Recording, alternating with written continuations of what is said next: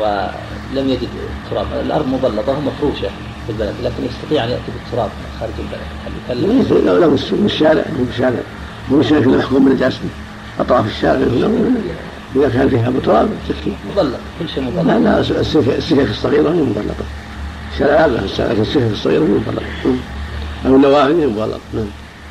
ما ترجيح؟ نعم. الرسول صلى الله عليه وسلم تيمم بجدار لا جاز على أن حكه وتيمم. والجدران فيها تراب كثير يعني جدران المدينة كلها لبن طول نعم. لكن إذا وجد طبقة من التراب في أي مكان. نعم يكفي على بلاطة أو خلاف. يكفي أو غبار. أو مثلا قطعة آه، سجادة ونحوه إذا كان في غبار واضح تراب قالوا يعني إذا ضربها بيديه تبين خروج الغبار. نعم. المريض في المستشفى يحضر معه تراب يجب. يجب. إذا كان ما يستطيع الماء التراب في إناء في صحن- أو في ثوب في لكن يمنع نعم يمنع يمكن إذا تيسر إذا منع فهو معذور إذا تيسر يفعل نعم نعم حجة من قال إن يعني نعم لا يجوز التيمم الا بالتراب من خلال الحديث روايه وجعل جعل التراب طهورا يعني يقول ان اللفظ هذا ينص على انه لا يزيد عن التراب باي نوع كان نعم هذا مراد. لنص رواية حذيفة وعلي نعم. ويقول إن غيره إنما يجزي عند عند عدمه. إذا عدم فيما من غيره وأما ما دام موجود لأنه يحصل من البعضيه المقصوده في قوله منه خلاف الرمل وليس فيه غبار تحصل من البعضيه خلاف الصخر. نعم. نعم. استعمال التراب نعم. لصلوات متعددة. نعم. استعمال التراب لصلوات مثلا الأرجح إنه يكفي على طهارة. يكفي مستعمل لا يستعمل في هذا مستعمل لعلق اليدين وطحن اليدين. مسح به وجهه وكفه أما بقية التراب هو مستعمل. مثل الوضوء مثل بقية الماء في الإناء هو المستعمل المستعمل ما سقط من يديه عند الغسل أو عند التيمم. أما البقيه الفضلة فهي مستعمل ليست مستعمله لا من الماء ولا من التراب. نعم. الترتيب بين وجه اليدين. هذا هو اللي ينبغي. نعم. ما جاء في حديث عمار ما يقال أن حدث أكبر ترتيب غير شرط. لكن في رواية البخاري ذكر وجه الكفين أما كون ما يشترط- هذا يؤخذ من الادله الاخرى من أدلة- الغسل يعني. ولكن معلوم في الغسل ان الانسان يبدأ بوضوء ثم يغتسل عليه الصلاة والسلام. يعني فإذا فإذا. فإذا تيسر أن يبدأ بوجه وكفيه كما في الآية الكريمة هو الذي ينبغي حتى في الجنابة لأن الآية عامة وجوب واحد طهارته واحدة. لكن لو عكس حدث أصغر مثلا. كان هذا حدث أصغر فبدأ بيديه قبل وجهه يعني يكفي في الخلاف المشهور ولا ولا أنه ي- ي- يمين يديه بعد ذلك حتى يخرج من الخلاف. ما في الجنابة فالأمر أسهل أو في الجنابة فالأمر أسهل لعدم الترتيب في الجنابة لكن في الوضوء ينبغي له أن يلاحظ الوجه ثم اليدين على ظاهر النص. رواية البخاري رحمه الله. نعم. دليل على الترتيب. نعم. بالواو ما في ثم يعني بس الحق في الأصل يعني. ثم حديث نبدا بما بدأ الله به. حديث جابر في طرف الساعي في السعي صلى الله عليه وسلم نبدا بما بدأ الله به. الوضوء. يعني. والحاق في الوضوء. نعم. نعم. التيمم ال- لراج الماء آخر الوقت. نعم. إذا كان يرجو الماء آخر الوقت فهل يتيمم أو ينتظر؟ لآخر الوقت في خلاف مشهور يقول أفضل ينتظر والله كان أحمد جماعة ثم يقول يكون يتيمم في هو الوقت لكن فضل الوقت المبادره فيه أو لا. ولعل هذا أقرب للأصول يعني يكون يتيمم في أول وقت يصلي صلاة في اول وقتها إلا في وقت الذي يشرع فيه التأخير كالابراد في الظهر في شدة الحر وكانتظار الجماعة في صلاة العشاء. وإلا فالأصل هو مراعاة أول وقت هذا هو الأفضل. واذا كان التيمم يفضي إلى تاخيرها عن أول وقت فالأفضل التيمم هذا القاعدة. لكن مساهم ما يأخر إلى إلى والامر واسع يعني أخر أو قدر الأمر واسع ما دام الوقت فالأمر واسع لكن الأفضل هذا كله في الأفضلية فقط. الله نعم. ولهذا قالوا الحنابله والتيمم آخر وقت رجل الماء اولى نعم. اولويه يعني نعم. إذا وجد وقت الصلاة شيخ نعم. حصل الماء وهو يصلي. نعم. تيمم ثم شرع في الصلاة ثم حضر الماء. مشهور انه تبطل الصلاة.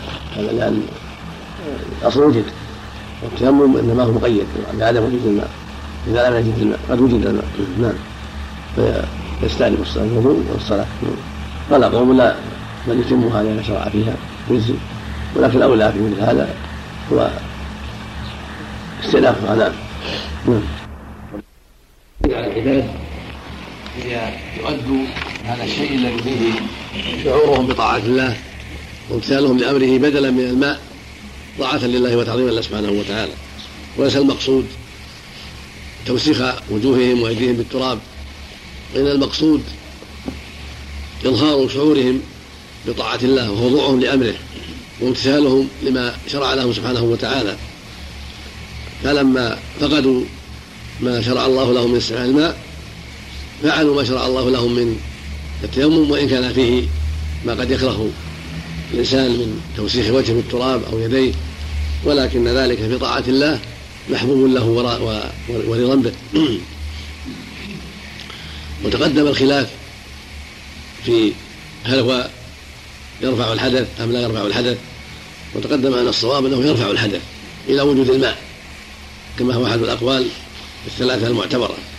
وفي قول الرابع ليس بشيء باطل بالإجماع وهو رفع الماء رفع الحدث رفع الأحداث إلى مطلقا. ولو وجد الماء. وهذا عن أبي سلمة بن عبد الرحمن بن عوف الزهري تابعي الجليل ولكن قول الرأي كما تقدم ليس بشيء والإجماع يخالفه والأدلة تخالفه. بل متى وجد الماء وجد وجد عليه استعماله وجب, عليه استعماله. وإن كان على طهارة بالتيمم لأن الله جل وعلا قال فلم تجدوا. قال إذا لم نجد الماء. وهنا ذكر حديث علي وجابر في المسح على الجبائر. حديث علي وعلي هو ابن أبي طالب. أمير المؤمنين رضي الله عنه. اذا أطلق عليه فهو علي بن أبي طالب. بن عبد المطلب ابن عم النبي عليه الصلاة والسلام. ورابع الخلفاء الراشدين. وأحد العشر المسؤول لهم بالجنه رضي الله عنهم جميعا. وزوج فاطمة الزهراء ابنة النبي عليه الصلاة والسلام. أبو الحسن المعروف. قال انكسرت نزا ديا فأمر النبي صلى الله عليه وسلم ان امسح الجبائر أخرجه ابن ماجه اسناد واهن جدا. لأن في إسناده رجلا متروكا. فلهذا قال فيه المؤلف أن إسناده واهن جدا. وحديث جابر بن عبد الله الأنصاري رضي الله تعالى عنهما فيه أن أن أن جماعة خرجوا في سفر فاحتلم أحدهم فشج في رأسه شج أحدهم في رأسه ثم احتلم استفتى أصحابه. هل يتيمم أو يغتسل؟ وخاف من جراء الشجة إذا اغتسل. فأفتوه أنه لا يتيمم وأنه يغتسل لأنه قادر على الماء. فاغتسل ف تأثر جرحه بذلك وصار سببا لوفاته. فلما أخبروا النبي صلى الله عليه وسلم قال قتلوه قتلهم الله. ألا سألوا إذ لم يعلموا. إنما شفاء عليه السؤال. ثم قال إنما كان يكفيه. اختصره مؤلف هنا رحمه الله. إنما كان يكفيه أن يعصب أو قال يعضد على جرح خلقه ثم يمسح عليها ثم يغسل سائر جسده. هذا الحديث على ما فيه من الضعف مع حديث علي مع احاديث مسح الخفين يدل على شرعية مسح الجبائر. وقد اختلف على راويه وعطاء بن ابي رباح عن جابر أو عن ابن عباس فالزبير بن فريق الجزري الراوي عن عطاء جعله من رواية جابر ورواه الأزائي بلاغا عن عطاء عن ابن عباس هذا هو الاختلاف على راوي وهو عطاء. فعطاء اختلف عليه هذه الرواية عن جابر أو ابن عباس. شخص رواه عن عن, عن جابر وشخص رواه عن ابن عباس. فزوير بن فريق بينه أهل العلم. والنسائي ثقة لكنه لم يسمعه من عطاء رواه بلاغا. ومجموع الطريقين مع حديث علي قد يتقوى كل منهما بالآخر في إثبات مسح الجبائر ويتأيد ذلك ويتقوى ذلك بما شرع الله من مسح الخفين. لأن هذا الخفين مسح لغير ضرورة بل للإرفاق والإحسان. والتيسير على المسلم أن يرتفق بالخفين يوم وليلة في الحضر ثلاثة أيام ليلة في السفر حتى لا يحتاج إلى غسل رجليه. هذا رحمة من الله ورسول منه سبحانه وتعالى وفضل منه تيسير من غير ضرورة. إذا جاز المسح على الخفين غير ضرورة بل لمجرد الإنفاق والحاجة المسح على الجبائر الذي هو أمر ضروري لا يستغني عنه الإنسان أولى وأولى بالشرعيه ولكونه أمرا ضروريا لم يشرع فيه التوقيت ليس بالاختيار. فلهذا لا توقيت في الجبائر بل يمسح مدة الحاجة. ولو مكثت الجبيرة شهرا أو أكثر أو أقل. بخلاف مسح الخفين فإنه مؤقت لأنه اختياري من باب الإرفاق والإحسان فشرع مؤقتا. أما الجبيرة فإنها لا تؤقت إلا بقدر الحاجة. ما دام يحتاج إليها فيمسح. فإذا برئ ما تحتها أزيلت وغسل. ولا حاجة إلى التيمم مع الجبيرة متى مسح كفى. واختلف الناس في اختلف الرواة في حديث جابر. هل في تيمم أم لا؟ فذكر قوم أحد رواته التيمم الزبير ولم يذكر من رواه عن عطاء الوزاعي المقصود أن المحفوظ فيه المسح فقط. أما التيمم اختلف فيه والصواب إسقاطه. ليس المحفوظ وأن المسح يكفي. إذا مسح الجبيرة كفى عن التيمم. إلا إذا عجز عن المسح لأن كان الجرح لا يتحمل المسح وليس عليه جبيرة واقية ويخشى من مسحه إضرار فإنه يتيمم ويكتفي بالتيمم ولا مسح. بل يكفي أما الجمع بينهما فلا حاجة إليه بل أحدهما يكفي والمسح غسل خفيف يقوم مقام الغسل فيكفي. فإذا لم يتيسر المسح تيمم عن الجرح عن العضو الذي لم يغسل لأن الله جعل التيمم بدل الماء عند العجز عن الماء. السنة تقول المسح. غسل خفيف؟ غسل خفيف سمى سمى غسل خفيف مسحا. بس ما يغطي يده ويمسح؟ لا لا. يسمى غسل هو غسل خفيف لأنه مسح بالماء. نعم؟ ولهذا في قراءة وامسحوا برؤوسكم وأرجلكم قراءة. قال العلماء جاءت هذه القراءة على أن المسح على أن غسل اليدين يسمى مسحا لأنه غسل خفيف ليس فيه تكلف. نعم؟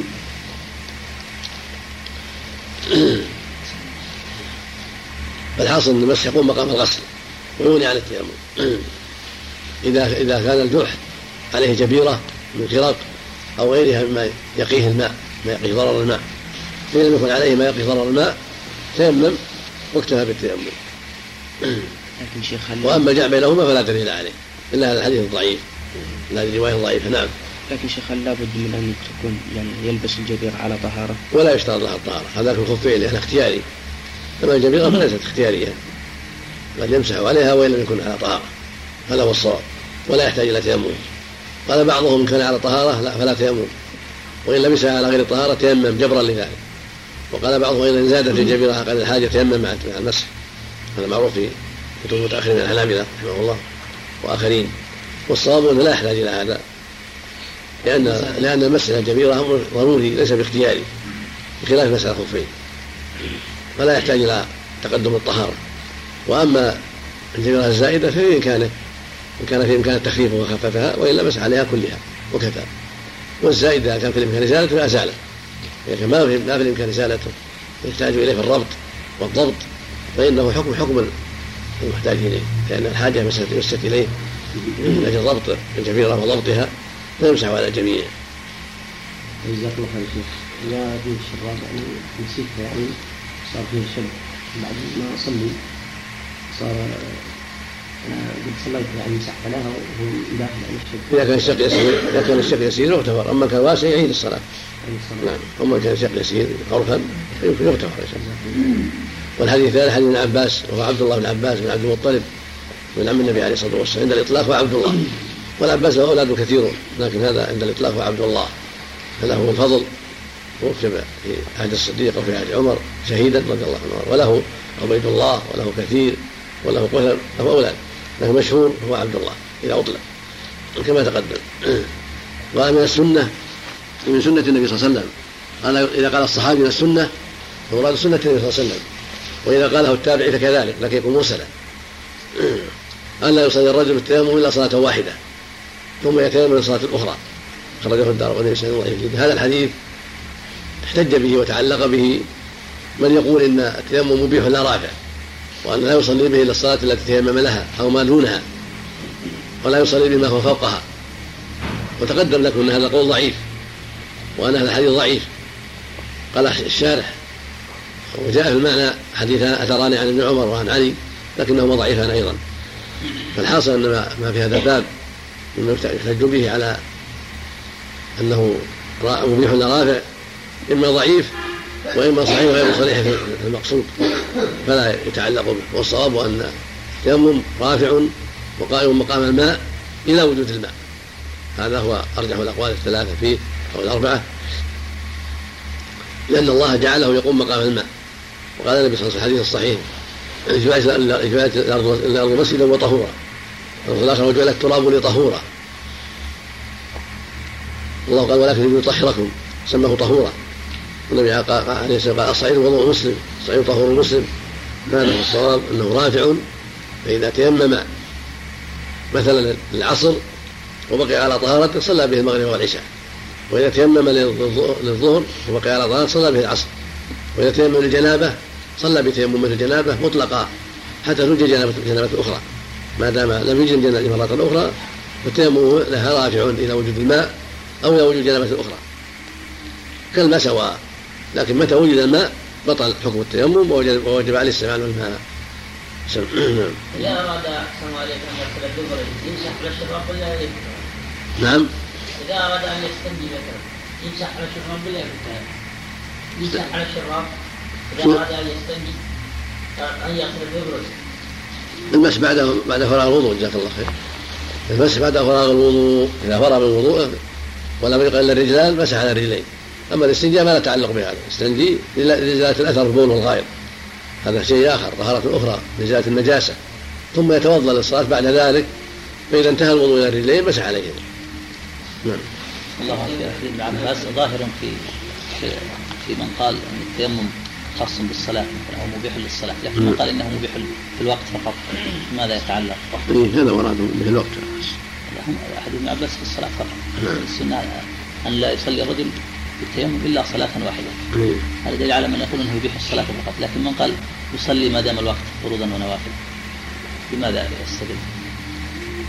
يعني لو صح نعم يعني لو صح فهو حجة لمن قال انه مبيح للصلاة فقط، لكن من قال انه التيمم مبيح للوقت ما دام الوقت باقي. الظاهر انهم يحملون على الصلاة الفريضة هذا مراد. فريضة. الصلاة الفريضة. هذا مراد. فإذا صلى التيمم الفريضة فما دونها من باب أولى نوافلها رواتبها وما معها من باب أولى. يعني لو صحيح على صلاة الفريضة مو مراده. إذا تيمم صلاة الفريضة ما يصلي نوافلها المراد يعني هي متوابعة. نعم من باب أولى. لو صح. من قال إنه ما ما, ما ينتقد إلا بخروج الوقت. إيه. نعم. مبيح إلى خروج الوقت. نعم. بماذا يستدل؟ لأنه كل من قال إنه مبيح قولان، قول يقول إنه مبيح بالوقت وقول يقول إنه مبيح للصلاة فيما دونها. نعم. كل منهما حجته واحدة. لا قد يحتجون بأن أنها طهارة ضرورية عند فقد الماء تقيد الوقت وقد يتعلق بعضهم حديث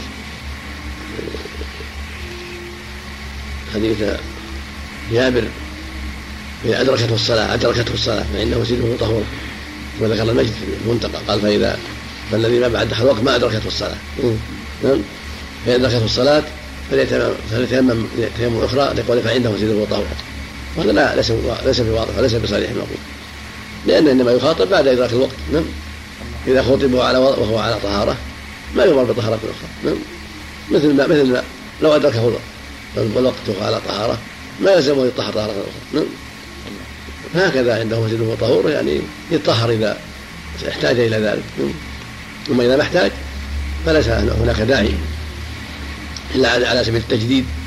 على على سبيل التجديد. كما يجدد. في الماء هذا شيء آخر. فاللزوم لا يلزم.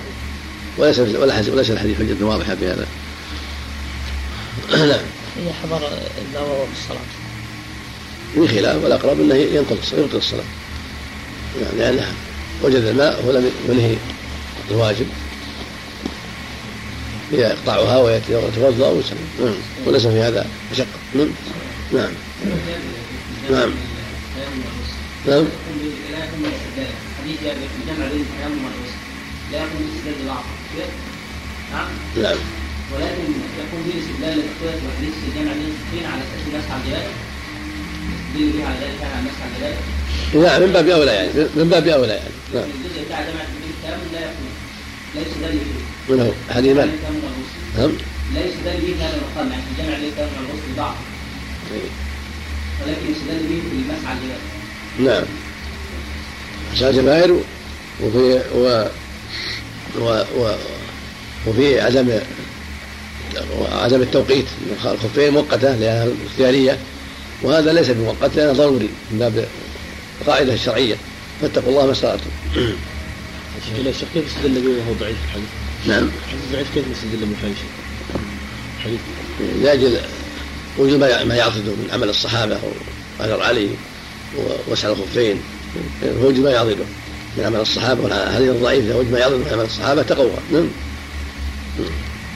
ثم المعنى يعضده إذا جاز على الخفين مع مع مع قدرة على الغسل وتيسر الغسل فجوازه في في الجبائر من باب أولى لعجز عن الغسل. نعم. نعم. نعم. بالنسبة يدخل في الجبائر اللصائق هذه والمكافأة البسيطه المزاح البسيط إي نعم مثل مثل اللزقه إذا على ظهره وبطنه وصدره هي من من جنس الجبيرة. من جنس الجبيرة سواء يمسح عليها. يمسح عليها نعم. نعم. ولا يكفي على مرور عمامة الماء مؤقت ولا؟ نعم. عمامة وقت مثل مثل نعم. لكن ما يكفي مرور الماء عليها من دون ولا يكفي إذا مر ابلغ أبلغ المسح. مثل اللزقه إذا مر عليها الماء هذا أعظم من المسح. نعم. نعم. معروف العمامة المحنكة تدار تحت الحنك كورع وثورين يعني بحيث يشق حلها و... وربطها. أما المطلقه هذه الله الظاهر عدم المسح عليها لأنها ما فيها ما في مسح مشقة على الرأس معها. نعم. المعتاد الذي قال فيه النبي إن الله كتب ذلك على بنات آدم إن حاضت عليها الحج. اشتد عليها الأمر وبكت فقال لا شيء عليك إنما ذلك شيء كتبه الله على بنات آدم. فكوني فدعي العمرة واحرمي بالحج إلى آخره. الله جل وعلا كتب على بنات آدم هذا الحيض كل شهر غالبا وجعله في الحمل غذاء للطفل حتى تلد. وجعله أيضا عونا وسببا اللبن وقت الرضاع. فلهذا يغلب على المرأة ألا تحيض وقت الرضاع. فلله فيه حكم سبحانه وتعالى. وأسرار جل وعلا. ووجوده علامة على براءة الرحم من الولد. وارتفاعه دلالة على شغله بالولد. فالحيض فيه حكم وأسرار. يأتي كثير منها في هذا الباب. وهو من علامات البلوغ أيضا. حين الجارية إذا حاضت بلغت. كما أنها إذا أكملت خمسة عشر سنة أو أنبتت شعر العانة أو أنزلت المني عن شهوة بلغت في ذلك الرجل. فتزيد هي هذا الأمر الرابع هو الحيض. وله أحكام. له أفعال وله طرق. فلهذا عقد له الأئمة بابا لبيان أحكامه وما ورد فيه.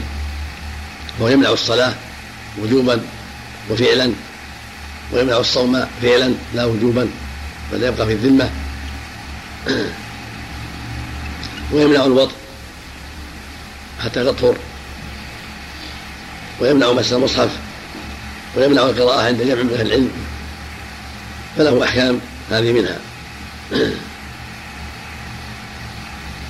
عن عائشة رضي الله تعالى عنها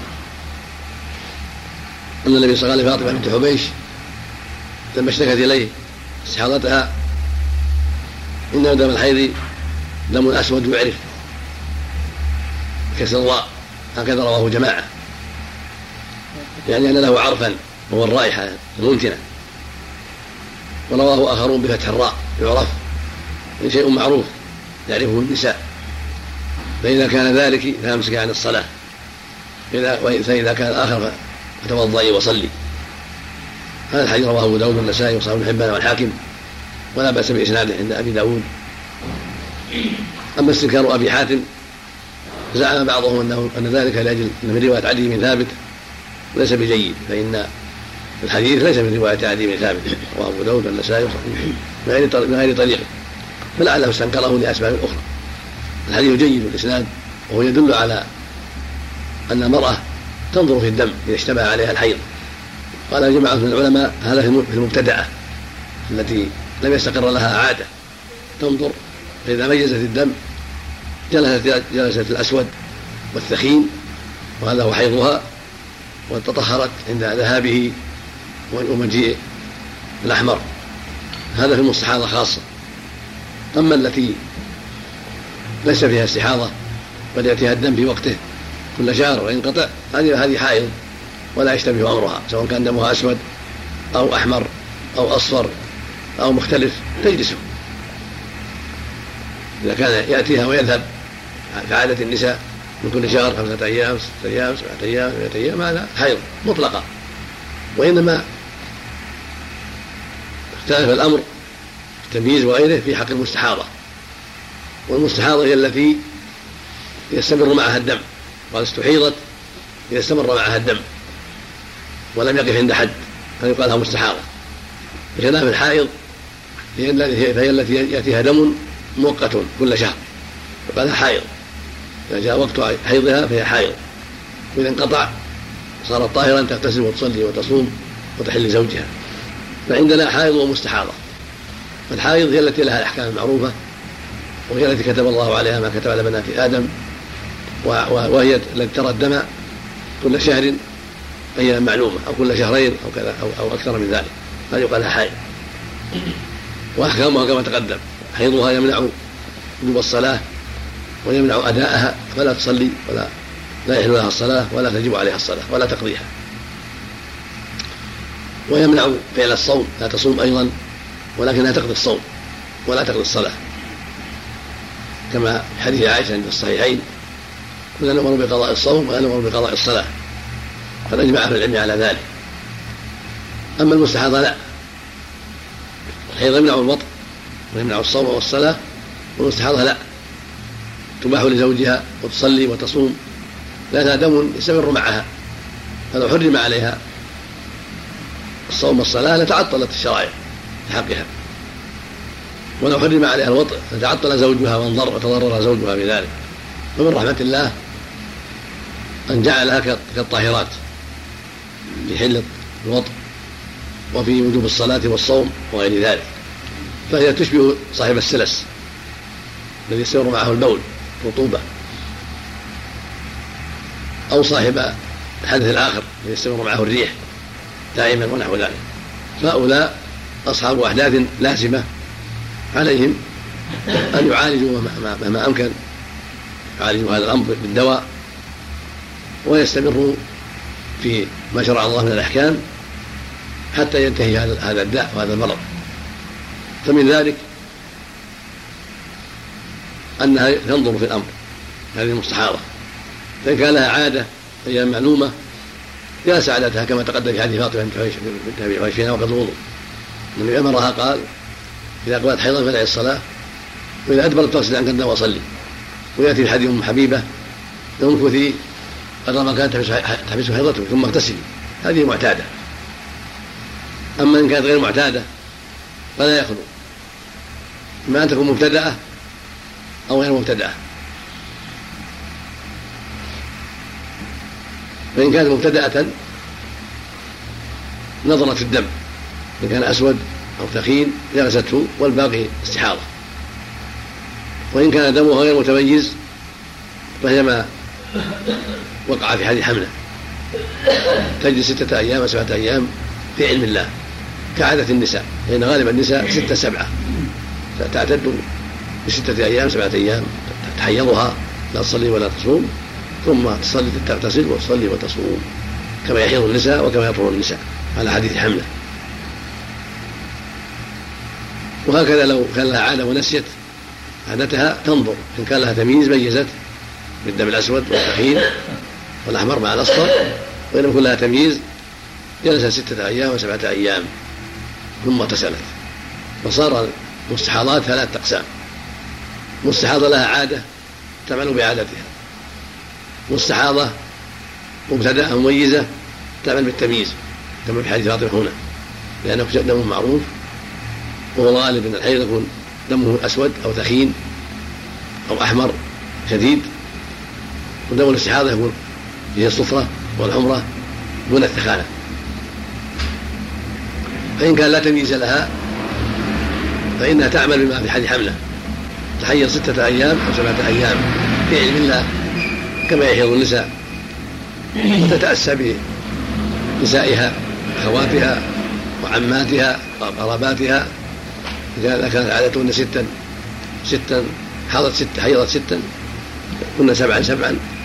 يعني تنظر فيما يقاربها ويدانيها وتحيض كغالب النساء ست أو سبع. ثم تطهر ثلاثة وعشرين أو أربعة وعشرين. تصلي فيها وتصوم ولو الدم يمشي. ولو أن الدم يمشي. مثل صاحب السعد وتحل زوجها في هذه المدة وهكذا تستمر على هذا حتى تشفى. ولها أن تجمع بين الظهر والعصر والمغرب والعشاء جمعا صوريا بأن تؤخر الظهر إلى آخر الوقت والعصر في أول الوقت وتجمع بينهما بغسل بغسل واحد وتؤخر المغرب في آخر وقتها والعشاء تقدمها في أول وقتها تجمع بينهما بغسل واحد وتغسل مع الصبح كما قال النبي لحملة. وكما في حديث أسماء بنت عميس وهذا والله أعلم بسر وهو أن الدماء تضعف النساء وتضرهن كثيرا وهي مرض وهي نوع مرض. ففي الغسل شيء من التنشيط والقوة والجبر لما يحصل لها من الضعف. ولأن خروج الدماء قد يتسبب منه تنجيس للبدن. لا يكون في الغسل كمال النظافة وكمال الطهارة من هذه من آثار هذا الدم. اختلف العلماء فيما إذا اغتسلت لكل صلاة لم تجمع. هل ذلك واجب؟ وهل غسلها واجب عند الجمع؟ أيضا على قولين. الجمهور على أنه لا يجب وإنما هو مستحب. احتجوا على ذلك بحديث فاطمة بن أبي حبيش المتقدم. إذا الرسول ما أمرها بالاغتسال وإنما أمرها بالوضوء. فدل ذلك على أن واجب الوضوء. آه، وأما الغسل حديث حمنة وحديث أم حبيبة في بعض رواياته من باب الاستحباب. في بعض الروايات أنه أمرها أن تغتسل يعني للحيض عند الطهر. فكانت تغتسل هي لكل صلاة أم حبيبة. وكانت معتادة. وهذا القول أظهر القولين وأولى القولين أنه مستحب فقط. والواجب غسل الحيض فقط الغسل عند انتهاء الحيض هذا الواجب. أما اغتسالها عند كل صلاة إذا استطاعت ذلك أو عند الصلاة إذا جمعت بينهما فهذا مستحب فقط وليس بواجب. من باب النظافة ومن باب القوة والنشاط كما يغتسل الجنب بعد جنابته لما في الغسل من القوة والنشاط بعد خروج المني والضعف الذي حصل للمجنب. وحديث المستحاضة أحاديث المستحاضة جديرة برسالة خاصة جديرة بها يجمع فيها رسالة تجمع الأحاديث وتؤلف بينها. قال المؤلف رحمه الله تعالى. وعن أم عطية بن سيبه الانصاريه من الانصار من حمله العلم رضي الله عنها ورحمها. قالت كنا لا نعد القدرة والصورة بعد القول شيئا. قال البخاري أبو داود وهذا لفظ. قال ابو في رواية البخاري كنا لا نعد القدرة والصورة شيئا. زاد أبو الرواية بعد الطهر فأوضح فأوضح المعنى. هذا يدل على أن القدرة والصفره لا تعتبر حيضا بعد الطهر. فإذا رأت امرأة الطهر فإنها لا تعتبر ما يقع بعدها من كدرة وصفرة شيئا بل تستمر في حكم الطهارة الصلاة وغيرها ولا تلتفت إلى القدرة والصفرة التي وقعت بعد الطهر. ومفهومه أن إذا كانت أنه إذا كان الموجود دما صحيحا فإنه يعد ويعتبر ويكون زيادة في العادة. يعتبر حيضا ومفهومه أيضا أن الكدرة والصغرى قبل الطهور تعتبر لا ينبغي العجلة حتى تزول الكدرة والصغرى ويحل محلها النقاء والطهارة ثم تغتسل. فالحائض والنفساء قد يكثر معها الدم قد يقل فهي لا تزال في حيض وفي نفاس مدة النفاس سواء كان الدم ثخينا أو ضعيفا أصفر أو أحمر أو كدرة حتى يزول. إذا زالت هذه الأشياء كلها وانتهت ورأت الطهارة الصافية بالماء الأبيض الذي يقع عند انتهاء الحيضة أو النفاس أو بأن تحتشي بشيء من البياض كالقطن فإذا خرج نقيا من فرجها فهو علامة الطهر. فتغتسل حينئذ وتصلي وتصوم وتحل لزوجها. وتعتبر انتهت من الحيضة وانتهت من النفاس.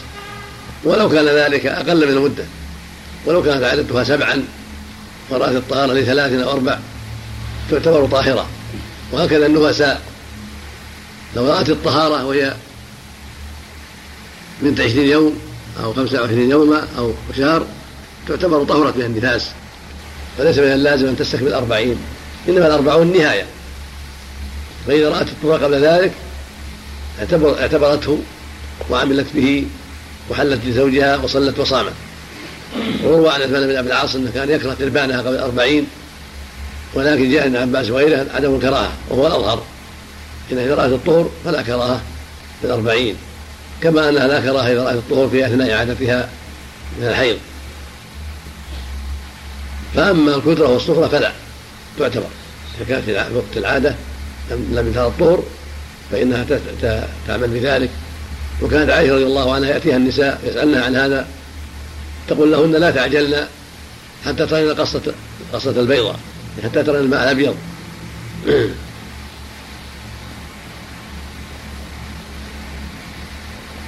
أما إذا رأت الطهر وانفصل الحيض والنفاس ثم جاءت كثرة وصغرى فلا تعتبر.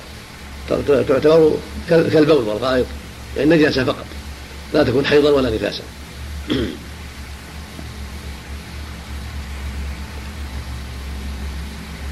فإن كانت دما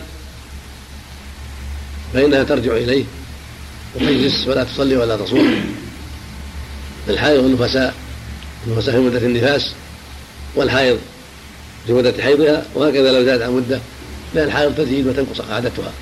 تكون عادتها خمسا فترى الدم ستا وسبعة وقد تكون عادتها سبعا فتراه ثمانا وتسعة الحيضة قد تزيد وتنقص. الصواب في هذا أن تجلس ما زاد ونقص من غير حاجة إلى اعتبار التكرار.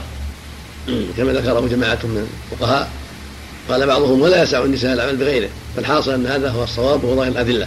أن امرأة الحائض وهو دم حيض وامرأة النفساء مدة النفاس وهو دم نفاس ولا يحتاج إلى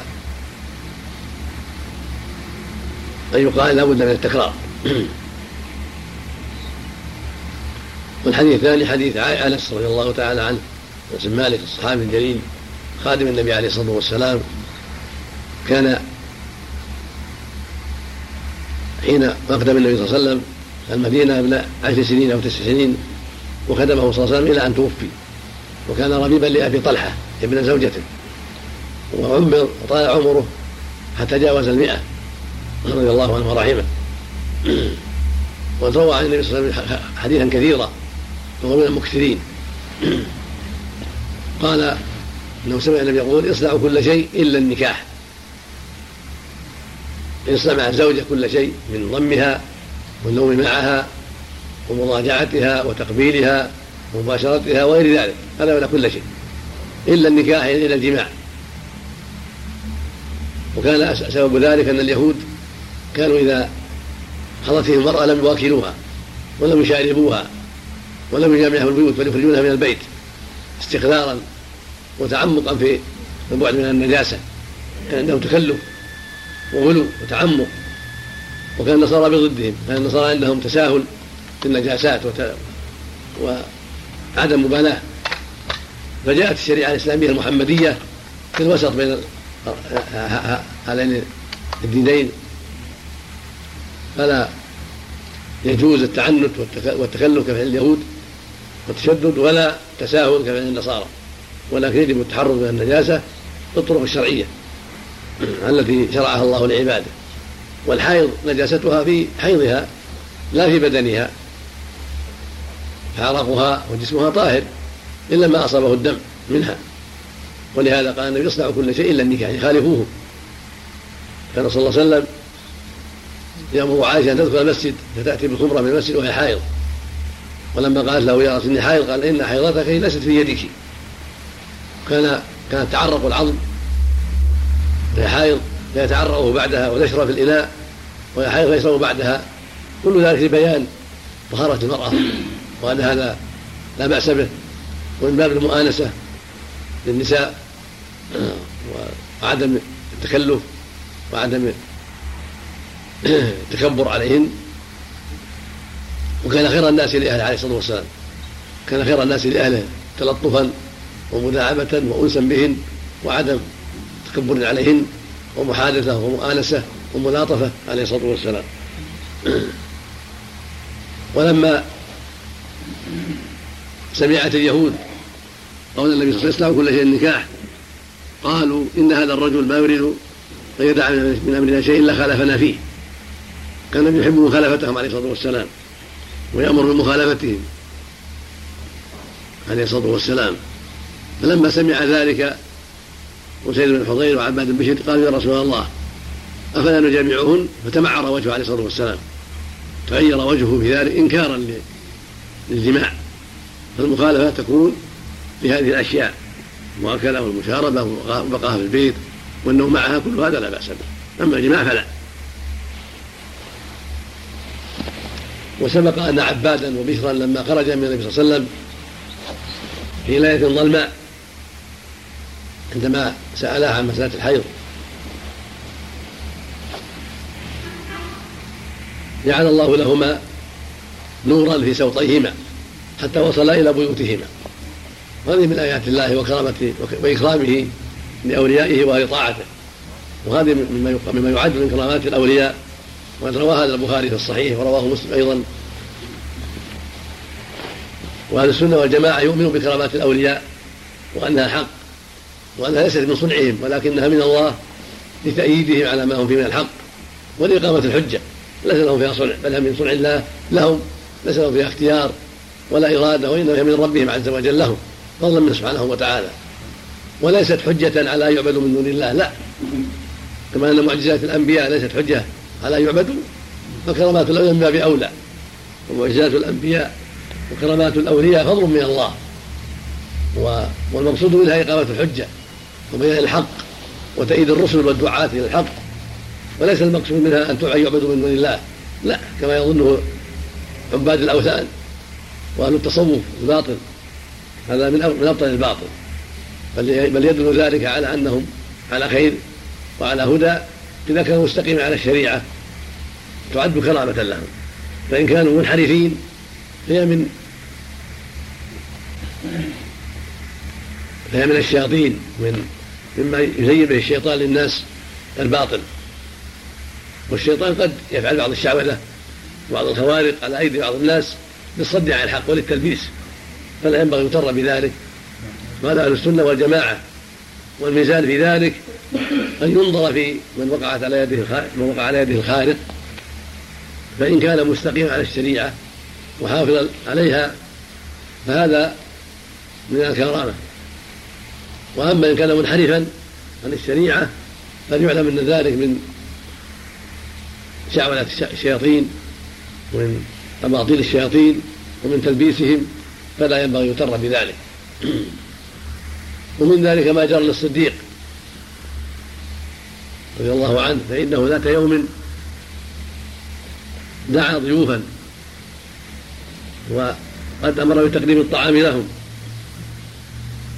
وطلبوا منه أن يأكل معهم فحلف ثم تراجع وأكل معهم فصاروا لا يرفعون لقمة إلا ربى تحتها مثلها فأكلوا وشبعوا وبقيت القصعة كما كانت فرفعها فأكل منها البيت ثم رفعها النبي صلى الله عليه وسلم وأخبره بالقضية فأكلوا منها في بيت النبي صلى الله عليه وسلم وأخبره النبي أنها بركة من الله عز وجل ساقها بهذا الطعام. أما الكرامات لأولياء الله تقع كثيرا في عهد الصحابة وبعدهم ولكنها لا ينبغي للعاقل يغتر بها ولا أن يترفع بها ويتكبر بل هي آية من آيات الله ورحمة من الله وإحسان من الله لأوليائه وأهل طاعته عند حاجتهم إليها. ولإقامة الحجة ولبيان الحق والصواب. الحديث الثالث حديث عائشة رضي الله عنها. قالت كان رسول يأمرني فأعتزل ويباشر وأنا حائض. هكذا كان يأمر النساء يتزلن عند المباشرة. وهذا هو الأفضل. وهو السنة. وقد جاء في أحاديث أخرى ما يدل على أن هذا الابتزار وهذا الأمر على سبيل الاستحباب لا على سبيل الوجوب. ومن ذلك حديث ناس متقدم وصنع كل شيء إلا النكاح. فإن يدل على أن الابتزار ليس واجبا. ولكنه سنة وأقرب إلى السلامة. فإذا تتزر أو تلبس قميصا أو سراويل حتى يكون بعيدا عن الفرج. فهو أسلم من النجاسة وأسلم من وقوع المحذور من الجماع. ومن الآداب الشرعية في مضاجعة المرأة الحائض والنفساء والنوم معها ونحو ذلك أن يكون عليها شيء من إزار أو قميص أو سراويل. نعم. والحديث الرابع حديث ابن عباس وهو عبد الله بن عباس بن عبد المطلب الهاشمي ابن عم النبي عليه الصلاة والسلام وأفضل أولاد العباس. وهو حبر الأمة وترجمان القرآن رضي الله عنه ورحمه. كان من أفقه الصحابة وأعلمهم بكتاب الله وسنة الرسول عليه الصلاة والسلام وبكلام العرب بلغاتها وبأشعارهم. وكانت الوفود ترد عليه من كل مكان يسألونه عن العلم ويروون عنه الأحاديث يسألونه عن العلم ويروون عنه الأحاديث ويسألونه عن معانيها وعن معاني كلام الله عز وجل رحمه الله ورضي عنه. قال عن النبي صلى الله عليه وسلم أنه قال الرجل يأتي امرأته وهي حائض قال يتصدق بدينار أو بنصف دينار. خرجه خمسة والخمسة هم أحمد الإمام أحمد بن حنبل كما تقدم في المقدمه وأبو داود والترمذي والنسائي وابن ماجه هؤلاء الخمسة. وقد وقد يقول أربعة واحدة كما تقدم. وصححه الحاكم أبو عبد الله النيسابوري وابن القطان في كتابه الوهم والإيهام في على كتاب عبد الحق الديني ورجح غيرهما وقفة. الحديث روي موقوفا عن ابن عباس ومرفوعا. والصواب أنه مرفوع كما صح الحاكم وابن القطان لأن القاعدة عند أهل الحديث أن الثقة إذا رفع الخبر ووقفه غيره فالقول قول من رفع. إذا كان ثقه كان الحافظ العراقي في ألفيته واحكم بوصف بوصف ثقة في الأظهر. في الأرجح. المقصود أن الأرجح والأظهر الحكم للواصل والرافع إذا كان ثقة وإن خالفه الكثير وإن خالفه الأكثرون. لأن عنده زيادة فتقبل. ثم وقفه على ابن عباس لا ينافي. فإنه يؤيد المرفوع ولا ينافي. وليس هذا مما يقال من جهة الرأي. ابن عباس ليس مشرعا حتى يقول يفعل كذا ويفعل كذا. إنما هو ناقل. وليس للراي مجال في هذا. المقول يؤيد المرفوع قال ابن القيم رحمه الله في هذا إن هذا هو الموافق للأصول. وهو الثابت نقلا. وهو الثابت معنى فإن قاعدة الشريعة إن التحليل المؤقت يوجب الكفاره كما في الظهار. وفي رمضان. فإذا حرم على الناس الوطأ في رمضان والوطأ على المظاهر. فإذا وطئ المظاهر أو وطئ في رمضان وجبت الكفارة لأنه تحريم مؤقت. وهكذا الوطئ في الحيض تحريم مؤقت وهو النفاس. ووجبت فيه الكفارة بخلاف التحريم المؤبد وطئ الزنا وطئ الدبر فإن هذا وطئ تحريم مؤبد. ليس فيه إلا التوبة. ليس فيه الكفارة بل فيه التوبة. والرجوع إلى الله والإنابة إليه وفيه حلول شرعية.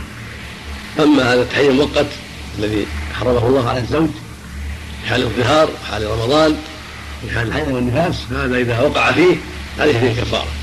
فهذا الحديث موافق للنقل. فالحديث ثابت نقلا وثابت معنى في القياس على ظاهره ولما روى أبو داود هذا الحديث قال هكذا الرواية الصحيحة. تصدق بدينار أو بنصف يعني بالتخيير. جاء في المتن اختلاف ولكن هذا هو أصح ما جاء. والقاعدة أن الاضطراب إنما يثبت يتفاوت الأسانيد والأدلة. أما يترجح بعض هذا اضطراب وهو بهذا بهذا اللفظ ليس بالمضطرب بل هو محفوظ والمجامع عليه التوبة إلى الله. وعليه يصدق بدينار وهو أفضل أو بنصف دينار. مخير والدينار مثقال من الذهب. وفي العادل أربعة أسباع جنيه اليوم أربعة أسباع جنيه دينار. والسبعان نصف دينار. فعلى من جامع الحائض أن يتوب إلى الله ويقلع ويندم. وعليه مع ذلك نصف دينار أو دينار كامل. ومقداره أربعة أسباع من الجنيه وسبعان من الجنيه حاجة فهذا حديث أبي سعيد رضي الله عنه. وسعد بن مالك سنان الخدري رضي الله تعالى عنه وعن أبيه صحابي وأبو الصحابي كما تقدم. يقول يقول عن النبي صلى الله عليه وسلم قال في المرأة في الحائض أليست في حائض ولا تصلي ولا تصوم متفق عليه على حديث رواه الشيخان.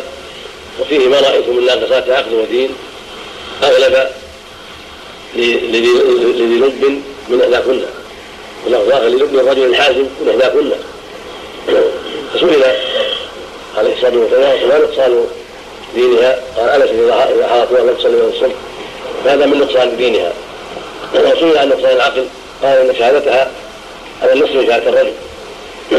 المقصود أن هذا يدل على أن النساء فيهن نقص في العقل والدين ومن نقص العقل أن شهادتها ليس من الرجل بل أقل ومن نقصان الدين تركها الصلاة والصيام في وقت الحيض والنفاس.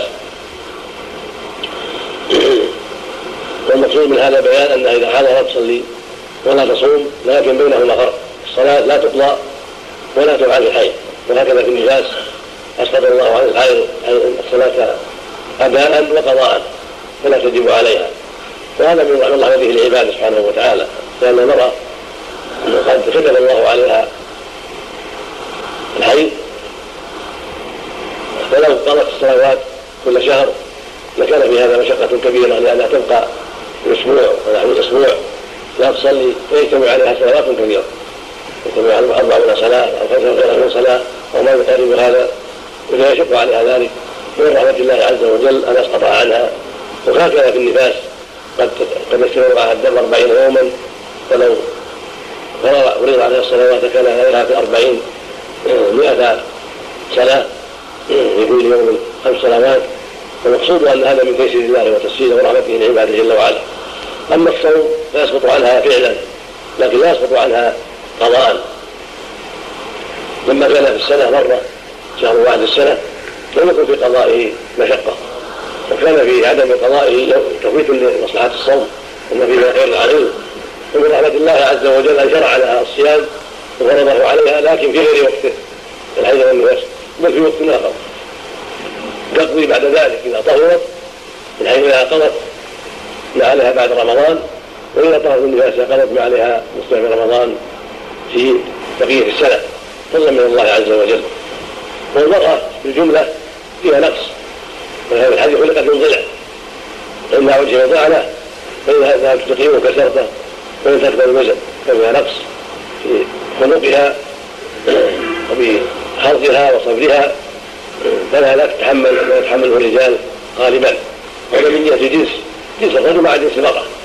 لا قد النظر عن الفرد الأفراد لا ينظر في الأفراد إنما هذا في جنس ولهذا قال جل وعلا الرجال قوامون على النساء. يفضل بعضهم على بعض وما انفقوا من أموالهم. الله فضل الرجل واعطاه الله بقوة قوه في بدنه وعقله أكثر مما أعطى المرأة غالبا. وقد تكون بعض قد يكون بعض النساء أحسن بعض الرجال في عقله ودينه هذا واقع لكن مثل ما قال النبي صلى الله عليه وسلم الرجال كثير ولم يكن النساء إلا كذا وكذا. الحاصل أن جنس نفس العقل جنس نفس الدين أمر واقع وجنس فضل الرجل المراه أمر واقع بالنص وبالواقع من نقصان العقل ما بينه النبي صلى الله عليه وسلم في شهادتها ومن نقصان الدين ما بينه النبي ترك الصلاة والصوم. وإن كان هذا النقص لا يضرها من جهة الدين لأنه قد شرع لها ترك الصلاة والصوم. لكنه نقص في الجملة. نقص في الجملة وإن كانت لا لا اثم عليها فيه. لكن في الجملة أن هناك نقصا ومعلوم ما يحصل منها الجملة من كثران العشير ومن السباب والشتامه لأسفل الأسباب كما قال النبي صلى الله عليه وسلم طلعت على النار ثلاث أكثر أهلها النساء. قالوا لما يا رسول الله؟ لأنه قال لانهم يكفرن قد يكفرن بالله؟ قال يكفرن الإحسان ويكفرن العشير. لو احسنت إلى لو احسنت إلى احسان الدهر ثم رأت منك شيئا قال ما رايت من خيرا قط وهذا واقع. ومن يوسف منهن. وكذلك السباب من اللعنة والسباب. وهذا واقع أيضا في الجملة. الحاصل أن هناك نقصا في الجملة في الدين ونقصا في العقل في جمله ولا يلزم بذلك أن يكون كل امرأة ناقصة بالنسبة إلى كل رجل. لا. نسأل الله تعالى في كلام النبي صلى الله عليه وسلم هذا في جملة بالنسبة للرجال وبالنسبة للنساء. فهو الرجال بالنسبة للنساء. هذا مجملا من جهة الجنس ونقص من جهة النساء بالنسبة للرجال من جهة الجنس. وقد يكون بعض الرجال أقل من بعض النساء من جهة عقله ودينه في الجملة. وقد يكون بعض النساء أكمل من بعض الرجال في دينها وعقلها ونشاطها في الخير ودعوتها إلى الحق إلى غير ذلك. هذا واقع أيضا. وأمهات المؤمنين رضي الله عنهن وأرضاهن لهن من الفضل والخير والعلم. ليس لغيرهن. ومريم بنت عمران خديجة بنت خويلد وفاطمة بنت النبي عليه الصلاة والسلام وآسيا امرأة فرعون. لهن فضل خاص بالنسبة إلى غيرهن من النساء. وهكذا من تلقى في دين الله من النساء وتعلم وتصدر للتعليم والتدريس لهن فضل على كثير من الرجال. وهكذا من يكون لهن بصيرة في تدبير البيت وتدبير المنزل أمر الأولاد قد يكون بعض النساء افضل من من زوجها بكثير في هذه المسائل. والحديث الثاني حديث عائشة رضي الله عنها. قالت لما جئنا سرف سرف موضع يقول مكة معروف حلق فقال النبي صلى الله عليه وسلم افعل يا الحاج غير ان لا تطلبوا حتى تطهري. خرجه الشيخان وغيرهما وهو حديث صحيح وهو طويل. لأن حرم في مع مع النبي صلى الله عليه وسلم وهكذا النبي صلى الله عليه وسلم كل من حرم العمرة. فلما وصلنا مكة أدى ناسك العمرة. طفنا وسعينا وقصرنا حللنا. ما عدا عائشة فإنها منعها الحين. فأمرها النبي صلى الله عليه وسلم أن تلبي بالحج مع عمرتها وتكون قارنة. فطهرت يوم النحر وطافت عمرتها وحجها وسعت. وقال صلى الله عليه وسلم طواف البيت ومن الصور يكفيك لحجك وعمرتك فصارت قارنة بهذا. ثم انها طلبت صلى الله عليه وسلم أن يعمرها عمره مستقلة كصواحباتها فأمر عبد الرحمن اخاها أن يعمرها من التنعيم فاعتمر بعد الحج عمره ثانية والشاهد من هذا أن الحائض تمنع من الطواف وأن هذا ما يمنع الحيض وما يمنع الصلاة يمنع الصوم يمنع المصحف يمنع القراءه عند جمع من أهل العلم هكذا يمنع الطواف في البيت بنص هذا الحديث. أما السعي فسكت عنها صلى الله عليه وسلم لانها يشترط لها الطهاره فاذا طافت سعت فنزل بها الحيض بعد الطواف صح طوافها وسعت وهي حائض أو مغتسل ولا يلزمها ذلك. إنما الطهارة شرط للطواف لأنه صلى الله عليه وسلم لما أراد أن يتوضا وطاف قال في احد حقيقات حتى تطوفي بيت حتى تطهري ولا يكون لك سعي ودل ذلك على أن السعي لا يشترط الطهارة وإنما هذا من الصلاة من الطواف مما يتعلق بالطواف وقال ابن عباس رضي الله عنهما الطواف بالصلاه الا الله إلا أن الله بهذه الكلام. وهكذا الأذكار تذكر الله. تسبح تهلل تامر بالمعروف تنهى عن المنكر تدعو إلى الله ترشد الناس إلى الخير كل هذا لكن يعمه ويعم غيرها من النساء. فانما الذي يمنع منه الصلاة كما هو معروف والصوم كما هو معروف والطواف كما هو معروف فالاصل انها تفعل ما يفعل الناس ما ما عدا ما منعه الشرع من صلاتها وصومها وطوافها ومسها مصحف يعني قال الله طاهر اختلف العلماء في قراءة تقرأ وغير مس المصحف على قولين. احدهما لها تقرأ؟ لأن لأن المحرمه تقرأ. والنبي ما قال لها لا تطوفي ولا تقرأي فقال لا تطوفي واختصر. فدل على أن لها قراءة. وان لا يمنع من القراءة. لأنه لم يذكر في هذا. ومعلوم ان ان المعلمين يقرؤون الرجال والنساء يقرؤون القرآن وهو من أفضل ما يتعاطون من الأعمال القولية. فلما لم يقل لها لا تقرأي دل على انه يجوز لها القراءة. ولا يجوز أن تقاس على الجنوب لأن الجنوب له حال أخرى. الجنوب مدته قصيرة. يغتسل إذا كان عنده الماء أو يتيمم كان فاقد الماء بسرعة. ويجوز القراءة بعد ذلك قصير فلا فلا فلا منع من ذلك كما جاء في الحديث حتى يتطهر. لكن المرأة الحائض يطول تطول مدتها. خمسة أيام ستة أيام سبعة أيام أكثر من ذلك. والنفساء كذلك تطول مدتها. ولو منعت من القراءة لربما شق على كثيرا وربما لا تنسى ما حفظت كان من رحمة الله جل وعلا أن لم يحرم على ذلك في أصح قول العلماء. ولا سيما عند الحاجة إلى ذلك خوف النسيان أو عند اختبارها في دروسها أو عند كونها تعلم أو ما أشبه هذا من الحاجات. وجاء في حديث عن ابن عمر عند الترمذي أن النبي صلى الله عليه وسلم قال لا يقرأ الحاجة رجل شيئا من القرآن. لكن من رواية إسماعيل بن عياش عن موسى بن عقبة النافع عن عمر وإسماعيل عند أهل العلم ضعيف في رواية الحجازيين. وهذا الحديث من رواية الحجازيين موسى بن عقبة حجاز مدني. وأهل العلم ضعفوه إذا روى عن الحجازيين ووثقوا إذا روى عن الشاميين. لأنه ضبط روايته عنهم ولكنه لم يحفظ ولم يضبط روايته عن الحجازيين كان يغلط فيها كثيرا فلهذا ضعف فيهم والحديث الثالث حديث معاذ بن جبل رضي الله عنه أنه سأل النبي صلى الله عليه وسلم ما يحل لامراته المرأة يحلها ما فوق الازار فضعفه الحديث هذا ضعفه العلم ابو داود وغيره لعدم استقامة إسناده. ولأنه معارض لقوله صلى الله عليه وسلم يصنع كل شيء إلا النكاح. هذا يدل على أن يجوز للرجل أن يباشرها في كل شيء ما عدا النكاح ما عدا الجماع. لكن يستحب له أن تكون عليها إزاء كما تقدم في حديث عائشة. كان يأمر بها التجر كما يأمر إذا أراد يباشرها بالاتزار. هذا هو السنة والأفضل لكن ليس ليس بواجب وليس مباشرتها بحرام فيما تحت الإزار ولكنه مكروه لما تقدم في الحديث الصحيح. أما هذا الحديث فيه ما يحل فهو ضعيف كما تقدم فلا تقوم به الحجة ويبقى حديث عائشة على السنية.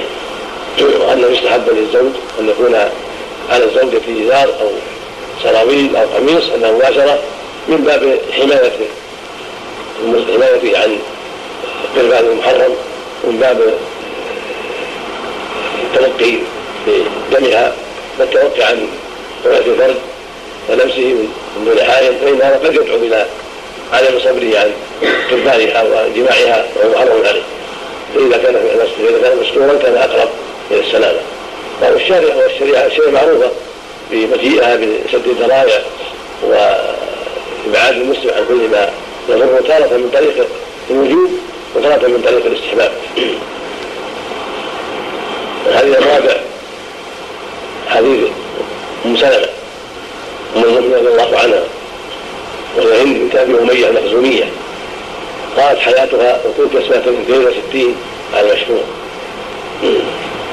تقول رضي الله عنها كانت النفساء تقوم على تعرف بعد نفاسها على عهد النبي صلى الله عليه وسلم أربعين يوما. أخرجه خمسة أبو أحمد وأبو داود والترمذي وابن ماجه إلا النسائي. وصححه الحاكم. وحديث لا بأس به. جاء من طريقين عن موسى الأزدي عن أم سلمة. وحديث لا بأس به وحج به الجمهور على تحديد النفاس بأربعين يوما لا أقل. وذهب قوم إلى أنه لا لا يتحدد بالأربعين بل قد تبقى ستين يوما. ولكن لا دليل على هذا القول والصواب قول الجمهور إنه محدد بأربعين والحديث لا بأس به جيد الإسناد له سندان. يدور على مسألة الأزدية ولا بأس بها. عن مسلمة وله شاهد عند ابن ماجه حديث أنس لكن فيه ضعف. النبي صلى الله عليه وسلم قال وقت للنفساء أربعين يوما إلا أن تطهر إلا أن تطهر قبل ذلك. وشاهد آخر من حديث بن أبي العاص عند الحاكم. الحاصل أن الحديث لا بأس به وهو من قبيل الحسن لذاته والحسن لغيره ولهذا احتج به الجمهور وأخذوا به في هذا الباب. وقالوا إذا زاد الدم على أربعين فإن نفسها مستحاضة. تغتسل وتصلي وتصوم ولا تعتبر هذا الدم سائد لأنه زاد على المدة المعروفة التي زادها النساء في نفاسهن وبين النبي صلى الله عليه وسلم في بين المسلم في هذا أنها كانت لا تقعد عن الناس في نفسها أربعين يوما في عهد النبي صلى الله عليه وسلم. وهذا بيان للاقصى مرادها اقصى ما تقعد. اقصى ما تقعد في هذه هذه المده وليس تقتل جسمها مطلقا ولو وراء الدم لا. المراد هذا أقصى ما تقعد عند رؤيه الدم.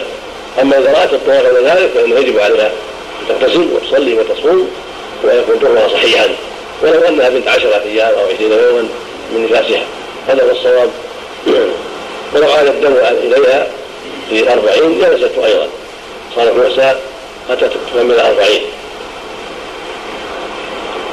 نعم مرة في اليوم نعم مسة النساء نعم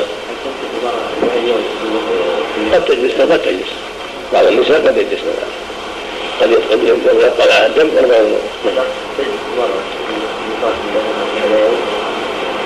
لأهلها مو بزوج عندها ولا عند زوجها لكن مس لا يقربها أو عند أهلها أو عند زوجها لا حرج المس لا يقربها حتى تطلق نعم الذي ذهب بها شيخ السلام عبد الرحمن بن محمد عبد الرحمن محمد لا مو. عبد الرحمن محمد توصل الله يكفي عليها أما لما فرغ المؤلف من حديث الطهارة وما يتعلق بالطهارة التي هي مفتاح الصلاة وشرط الصلاة أتى بكتاب الصلاة وما يتعلق بأحكام الصلاة. وإنما قدم وإنما قدم الطهارة لأنها من شرط الصلاة. وتقديم الطهارة تقديم للصلاة. والصلاة أحق بأن تقدم لأنها ركن ثاني من أركان الإسلام. أما ما يتعلق بالعقيدة قد جرت عادة كثير من أهل العلم عدم ذكرها في في كتب الفقه وفي كتب الحديث المتعلقة بالأحكام. وذلك عادة كثير منهم يفيدونها بمؤلفات والعقيدة العقيدة وما يتعلق بالشهادتين بمؤلفات مستقلة تارة موجزة وتارة مطولة. هذا هو الغالب. وقد يذكر بعضهم أحاديث العقيدة وأحاديث وما يتعلق بالعقيدة في مقدمة الكتاب وإن كان في الأحكام وإن كان في في حديث الأحكام. جمعا بين أقسام الدين كلها. وهذا شيء جيد لأن كتب العقيدة المفردة قد يتساهل بعض الناس فلا يعتني بقراءتها لكن إذا كانت مع أحاديث الأحكام كان هذا أولى بأن يهتم بها ويدرسها مع ما يدرسه من أحاديث الأحكام ومسائل الأحكام. ومقصود تقديم الطهارة من باب تقديم الصلاة لأن الصلاة لأن الطهارة مفتاحها وشرطها كما في الحديث. مفتاح الصلاة الطهور وتحريمها التكبير وتحريمها التسليم. والحديث لا تقى صلاة بغير طهور. رواه مسلم. حديث أبي هريرة. لا تقى صلاة أحد اذا أحد حتى اذا أحد حتى يتوضأ متفق عليه. من أجل هذا قدم العلماء حديث الطهارة ومسائل الطهارة على الصلاة لأنه من تقديم الصلاة. والصلاة أصلها في اللغة الدعاء والضراعه إلى الله عز وجل. قوله جل جل وعلا وصلي عليهم أن صلاة سكن لهم. فالمصلي داع ضارع لله بفعله وقوله. فالركوع والسجود دعاء بالفعل دعاء عبادة. والضراعة إلى الله وسؤاله بين سيدتين في السجود وفي غير ذلك دعاء مسألة. فالصلاة مشتملة على الدعاء المعنوي والقولي. دعاء العبادة ودعاء المسألة. وهي عمود الإسلام. وأعظم الأركان بعد الشهادتين كما في حديث رأس من الإسلام وعمود الصلاة وكما في حديث ابن عمر أن الشيخين النبي عليه الصلاة والسلام قال بني الإسلام على خمس شهادة أن لا إله إلا الله وأن محمدا رسول الله وإقام الصلاة. والآيات والاحاديث في الصلاة وأيضا بشأنها وفضلها ووجودها والمحافظه عليها إلى غير ذلك كثيره جدا معلومة. ومن المحزن اليوم تساهل كثير بها. والتهاون بها وهي عمود الإسلام. من حفظها حفظ دينه ومن ضيعها فهو لما سواها اضيع والله يقول فيها جل وعلا حافظوا على الصلوات والصلاة الوسطى وقوموا الله قانتين وفي غير آية يقول وأقيموا الصلاة وآتوا الزكاة. ويقول ما أمروا إلا يعبدوا الله مخلصين له الدين حنفاء ويقيموا الصلاة وآتوا الزكاة. ويقول جل وعلا فإن تابوا وأقاموا الصلاة وآتوا الزكاة فخلوا سبيلهم. فإن تابوا وأقاموا الصلاة وآتوا الزكاة فيخالفوا الدين. قد أفلح المؤمنون الذين صلاتهم خاشعون. الإنسان خلق هلوعا استغفر الشر جزوعا وإن استغفر من إلا المصلين. الذين على صلاتهم دائما آيات كثيرة. والنبي صلى الله عليه وسلم أكثر فيها عليه الصلاة والسلام من الأحاديث وبين عظم شأنها. وجب على أهل الإسلام أن يهتموا بها وأن يعنوا بها وأن يتواصوا بها. من ضيعها فقد أضاع دينه. فخلف من بعدهم خلف أضاعوا الصلاة واتبعوا الشهوات وسوف قول غيا جعل إضاعة الصلاة واتباع الشهوات عنوان الهلاك عنوان المصير إلى النار نعوذ بالله. والصلاة لها شروط. مركبة من فرائض تسمى أركان وفرائض تسمى واجبات عند جمع من أهل العلم. ومن سنن قولية وفعلية فينبغي للمؤمن أن يحيط بها علما وأن يهتم بذلك حتى يؤديها كما شرع الله وكما أوجب الله سبحانه وتعالى. والطريق في ذلك هو تدبر الكتاب والسنة والحفظ لما جاء في هذا المعنى حتى يكون على بينة وعلى بصيرة بهذه الفريضة العظيمة التي هي عمود الإسلام وهي أول شيء يحاسب عنه يوم القيامة بالعمل فإن صلحت أفلح العبد وأنجح يوم القيامة. وإن فسدت خاب وخسر نعوذ بالله. وفي مسند أحمد بإسناد جيد عن عبد الله بن عمرو بن العاص رضي الله عنهما أن النبي عليه الصلاة والسلام ذكر الصلاة يوما بين أصحابه. فقال من حافظ عليها؟ كانت له له نورا وبرهانا ونجاة يوم القيامة. ومن لم يحافظ عليها يكون له نور ولا ولا برهان ولا نجاة. وحشر يوم القيامة مع فرعون وهامان وقارون وبي بن خلف. قال الذهبي وجماعة إنما حشر مضيع الصلاة مع هؤلاء لأنه إن ضيعها من أجل الرياسة. شابه فرعون فيحشر معه يوم القيامة. وإن ضيعها من أجل الوزارة والوظيفة شابه هامان. وزيرة فرعون فيحشر معه يوم القيامة إلى النار. وإن ضيعها بسبب الأموال والشهوات وإيثار العاجلة شابه قارون الذي غره ماله حتى كسف الله به وبلدان الأرض. وإن ضيعها من أجل التجارات والبيع والشراء والمعاملات شابه أبي بن خلف تاجر أهل مكة ويحشر معه يوم القيامة. فوجب على المؤمن أن يحذر مشابهة هؤلاء بالتشاغل عن الصلاة ووجب عليه أن يهتم بها وأن يعنى بها وأن يحافظ عليها في جماعة في بيوت الله كما أمر الله وكما جرى على هذا رسوله عليه الصلاة والسلام وصحابته رضي الله عنهم وأرضاهم. ويأتي في هذا إن شاء الله أحاديث متعلقة بالمحافظة عليها وبأدائها في الجماعة إلى غير ذلك. باب المواقيت جمع ميقات والمراد هنا المواقيت الزمنية. الميقات ميقاتان زماني كمواقيت الصلاة ومواقيت الحج الزمنية. ومكاني كمواقيت الإحرام. وهنا المراد المواقيت الزمنية. فإن الصلاة مواقيت زمنية محددة قد عرف أولها وآخرها. فالمؤلف أراد يذكر الأحاديث الواردة في ذلك. ومن ومن أجمعها وأحسنها وأوضحها في المواقيت حديث عبد الله بن عمر الذي بدأ به المؤلف. عن النبي صلى الله عليه وسلم أنه قال وقت الظهر إلى ذات الشمس وكان ظل الرجل في طول ما لم يحضر وقت العصر. هذا وقت الظهر حين تزول الشمس. في حديث برزة حين تلفظ الشمس. وقول جل وعلا أقم الصلاة لدلوك الشمس من زوالها. إلى يصل الرجل كطوله يعني إلى هذا الحد. بعد فيء الزوال.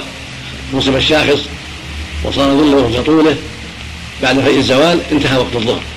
وحضر وقت العصر. وقت العصر ما لم تصفر الشمس بعد خروج وقت الظهر يصير ظل كل شيء مثله بعد فيء الزوال يدخل وقت العصر ويستمر إلى أن تصفر الشمس. وجاء في حديث جبريل توقيت جبريل توقيت النبي صلى الله عليه وسلم الصلاة حتى يصير يصير الظل كل شيء مثليه يعني بعد فيء الزوال.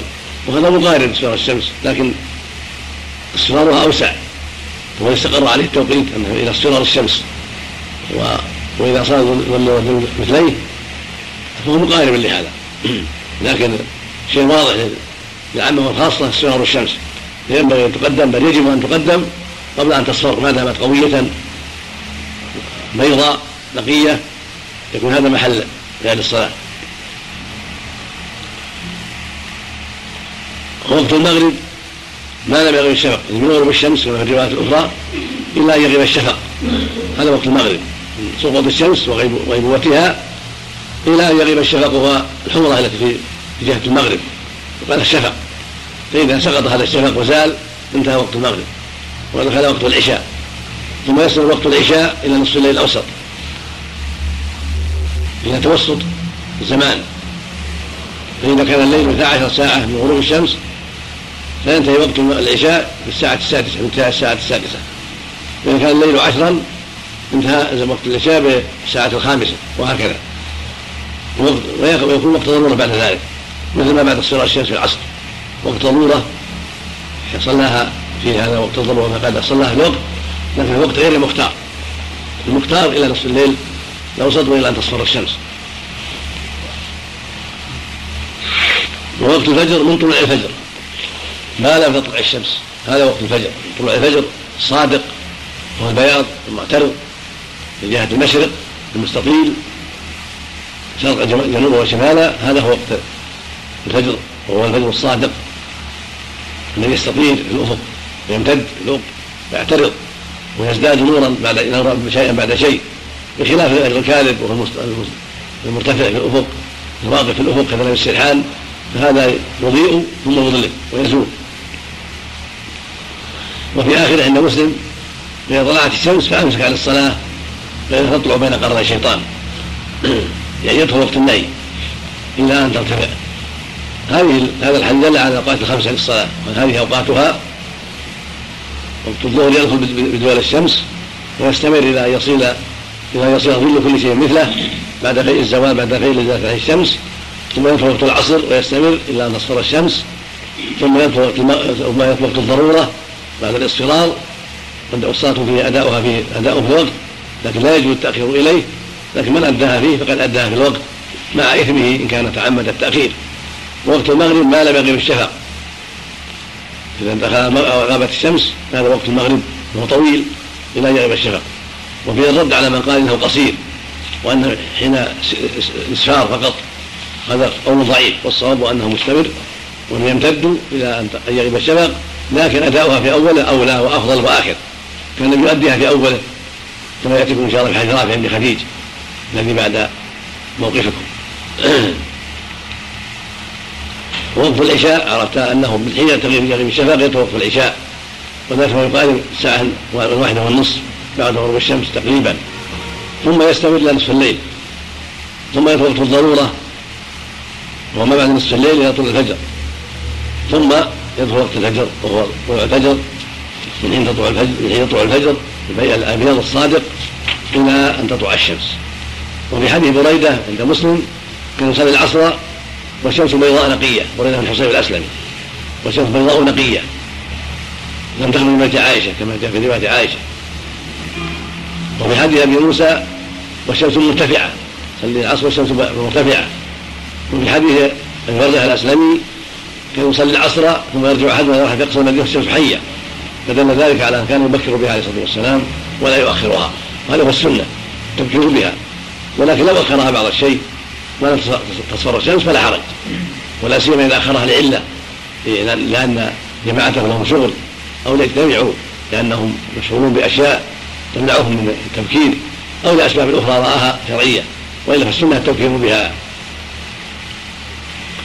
وفي حديث أبي برزة الدلالة على تبكير العصر وأن تصليها والشمس حية ويرجع الناس إلى بيوتهم ومساكنهم في أقصى المدينة والشمس لا تزال حية لم يدخل شيء من الصفرة.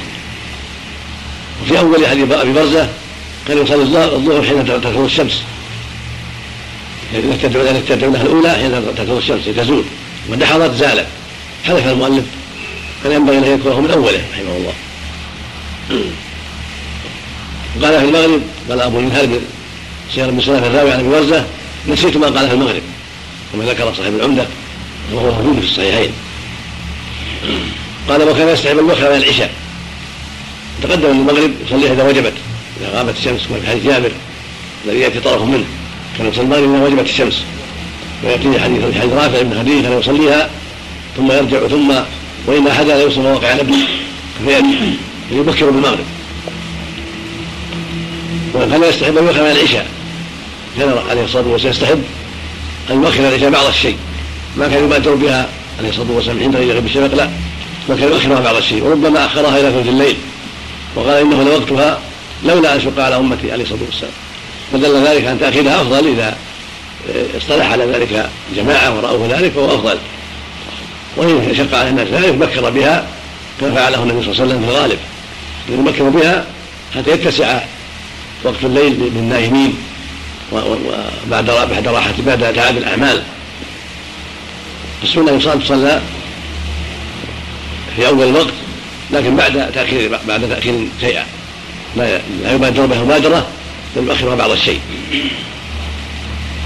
وكان يكره النوم قبلها والحديث بعدها. النوم قبلها مكروه. ولعل العله والحكمه في ذلك إنه وسيلة إلى إضاعتها في الوقت أو إضاعتها في الجماعة. فإذا غلبه النوم قد يصعب عليه القيام لها. وحضورها في الجماعة. فلعل هذا هو السر في كراهه النوم قبلها لأن وقت قصير. إذا نام الإنسان قد يثقل فلا يحضر الجماعة أو لا يصليها في الوقت. فيكون بهذا قد فعل منكرا ومعصية فلهذا كرهت له الوسيلة التي قد تفضي إلى هذا الشيء. والحديث بعدها السمر. وما ذاك إلا قد يفضي إلى إضاعة التهجد بالليل في آخر الليل وإلى إضاعة الفريضة أيضا في وقتها أو في الجماعة. فلهذا كره التحدث بعدها والسمر لأنه قد يفضي إلى أن يضيع حزبه من الليل أو يضيع صلاة الفجر في الجماعة أو أشد من ذلك يضيع صلاته في الوقت. وهذا واقع. من اعتاد السهر فإنه في الغالب لا يحضرها في الجماعة وقد يضيعها حتى في وقتها فلا يصليها إلا بعد الشمس. وهذا من أعمال المنافقين وصفات المنافقين نعوذ بالله من ذلك. وقد جاء في حديث ابن مسعود أن النبي زجر عن السمر بالليل لا ينبغي السمر بالليل إلا لحاجة ومصلحه إسلامية كدراسة القرآن والأحاديث والاستعداد للدروس صباحا ونحو ذلك على وجه لا يضره ولا يشغله عن الصلاة في الجماعه فلا بأس أن يسهر يسمر قليلا لمصالح المسلمين كالامام وهيئة الأمر والنهي المنكر والشرط واشباه ذلك في مصالح العامة للمسلمين وكطالب العلم يدرس الحديث يدرس القرآن يتذاكر مع إخوانه أو مع شيوخه في العلم. وقتا لا يضر ولا يسبب ما خافه النبي صلى الله عليه وسلم من إضاعة الصلاة. واستمر النبي صلى الله عليه وسلم في بعض الليالي في مصالح المسلمين فليصبر شيئا مع الصديق ومع عمر في مصالح المسلمين. فلا بأس بذلك عند الحاجة وإلا فينبغي ترك ذلك وأقل أحواله الكراهه فإذا كان السمر في المعاصي صار الأمر أعظم وأقبح. فكان السمر على الأغاني وآلات الملاهي كان ذلك أكبر وكان محرما وكان شنيعا لأنه معصية تفضي إلى معاصي تفضي إلى إضاعة الصلاة أو تركها في الجماعة ولا حول ولا قوة إلا بالله. وفي حديث أبي موسى في حديث وفي حديث أبي بارزة ويصلي الفجر حين كان يفتر صلاة الغداة ينفتر ان ينصرف منها حين يعرف الرجل جليسة. يعني عند إضاءة الفجر وانتشار الفجر في المسجد وهو لا ليس فيه مصابيح. فإذا انصرفوا يعرف الرجل وجه جليسه انه الصبح. وكان يقرأ بالستين ستين آية المئة يعني غالبا. كان يدل على أنه يطول في صلاة الفجر عليه الصلاة والسلام. ما كان يخفف هذا كان يطول فيها لأمرين. أحدهما أنها خفيفة ركعتان. شرع فيها إطاعة القراءة والأمر والأمر الثاني أن الناس عندهم نشاط عندهم قوة. في الغالب ورغبة في سماع القرآن فإنهم بعد راحة الليل بعد راحة النوم. تناسب أن يسمعوا كلام الله. وأمر ثالث وأن صلاة جهرية في الجهر بالقراءة يسمع الناس. كتاب الله. فهم هم نشيطون في هذه الحالة يحصل لهم طول الصلاة والعناية بالتسبيح الدعاء التسبيح من ركوعها والدعاء من سجودها ففي إطالتها مصالح.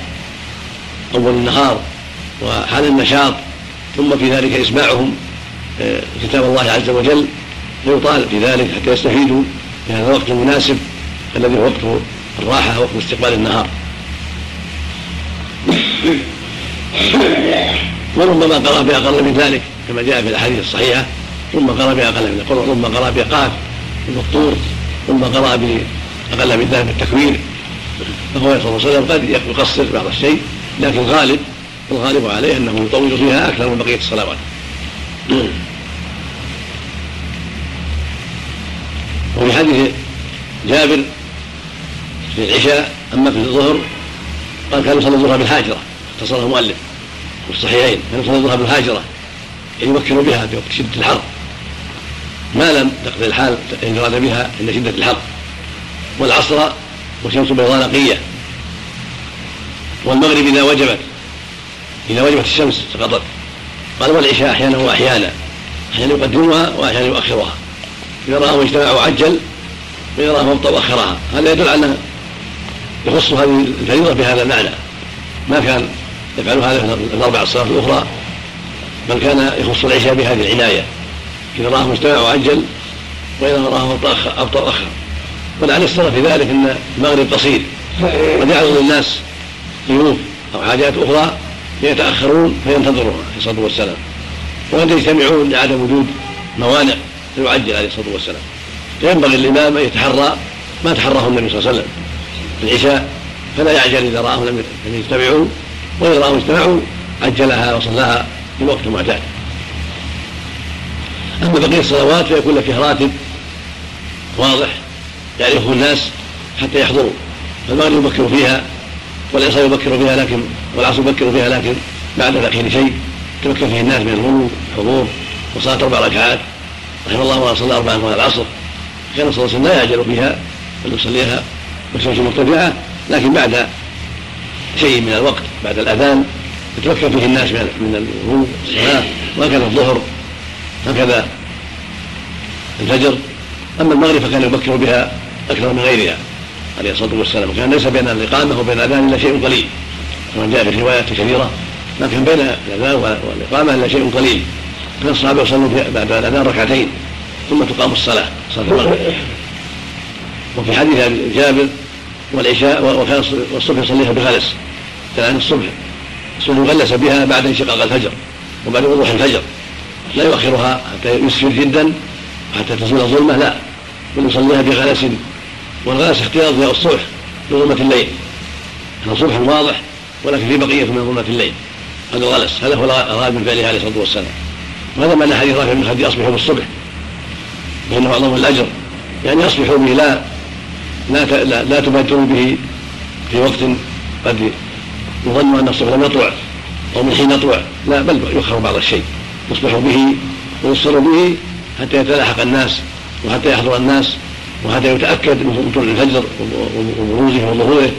ولهذا كان في في مزدلفه يبكر بها أكثر من العدد. يصليها قبل ميقاتها إذا طلع الفجر. فدل على أنه في غير مزدلفة يؤخرها بعض الشيء حتى يتلاحق الناس وحتى يتضح الفجر. كان ياتيه بالبلاد إذا تلاحق الناس فيقول يا رسول الله الصلاة فيقوم ويصلي ركعتين ثم يخرج عليه الصلاة والسلام. الحاصل أنه كان لا يعجل بالفجر حتى ينشق الفجر وحتى يتضح الفجر ولا يكون فيه شبهة وحتى يتلاحق الناس بالصلاه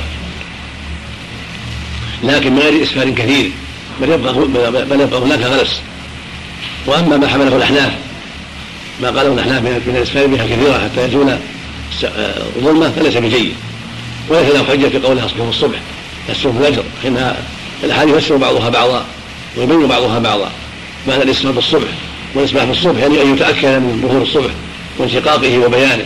وليس المراد تأخير تأخير الصبح إلى حتى يزول الظلام لا تبقى ظلمة. لا ليس المراد هذا. لأن هذا يخالف الأحاديث الأخرى الكثيرة الصحيحة التي فيها التغليس وجاء بين الأحاديث واجب.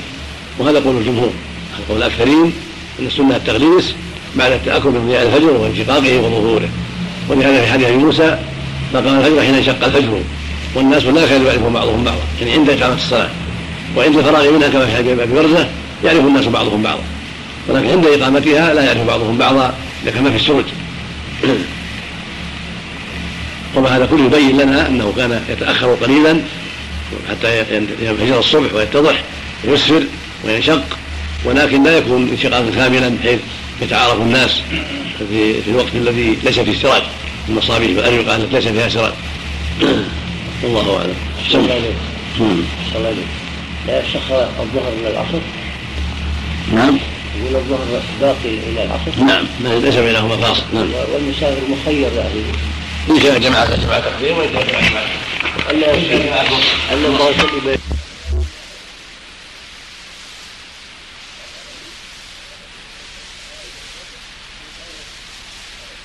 يصلي بها أجزاء الحارة والدار التي يجتمعون فيها. فالدور هناك معنى الحارات هنا. يأتي بيت ويأتي بيت مجتمعة وأشبه ذلك. وقال حارة وقال حي وقال حلة وأشبه ذلك في عرف الناس. والمقصود أن يبنى لكل جماعة مسجد يصلون فيه فيجتمعوا فيه. كل جماعة متقاربة يبنى لهم مسجد حتى يصلوا فيه وحتى يجتمعوا فيه. لتعاون على البر والتقوى إقامة حلقات العلم ولغير هذا من المصالح التي تفعل المسجد وأن توظف وتطيب. أمر بأن توظف من الأذى ولا يكون فيها الأذى لا بول ولا مصاب ولا أشباه ذلك مما يفيد المصلين حتى قلع كان في عهد النبي صلى الله عليه وسلم وناس يقومون المسجد يلتقطون ما فيه ما قد يقع فيه من أشياء قد تؤذي. كان في امرأة سوداء تقوم المسجد فلما ماتت ليلا صلى عليها الصحابة ودفنوها ليلا ولم يشعر النبي صلى الله عليه وسلم بأمرها. فلما بلغه ذلك قال افلا كنتم آذنتموني؟ دلني على قبرها فدلوا على قبرها صلى عليه. هذا يدل على عناية صلى الله عليه وسلم بضعفاء المسلمين وتقديره لأعمال العاملين في سبيل الحق. كذلك تطيب عليها الطيب تطيبها بما فيه التطيب من تحسين رائحتها وتسهيل الإقامة فيها الإقامة فيها والتشجيع على زرقها والمجيء إليها والترتاب إليها لطيب الرائحة تطيب الرائحة يشجع على المقام فيها بالقراءة والذكر وتعلم العلم والإعتكاف.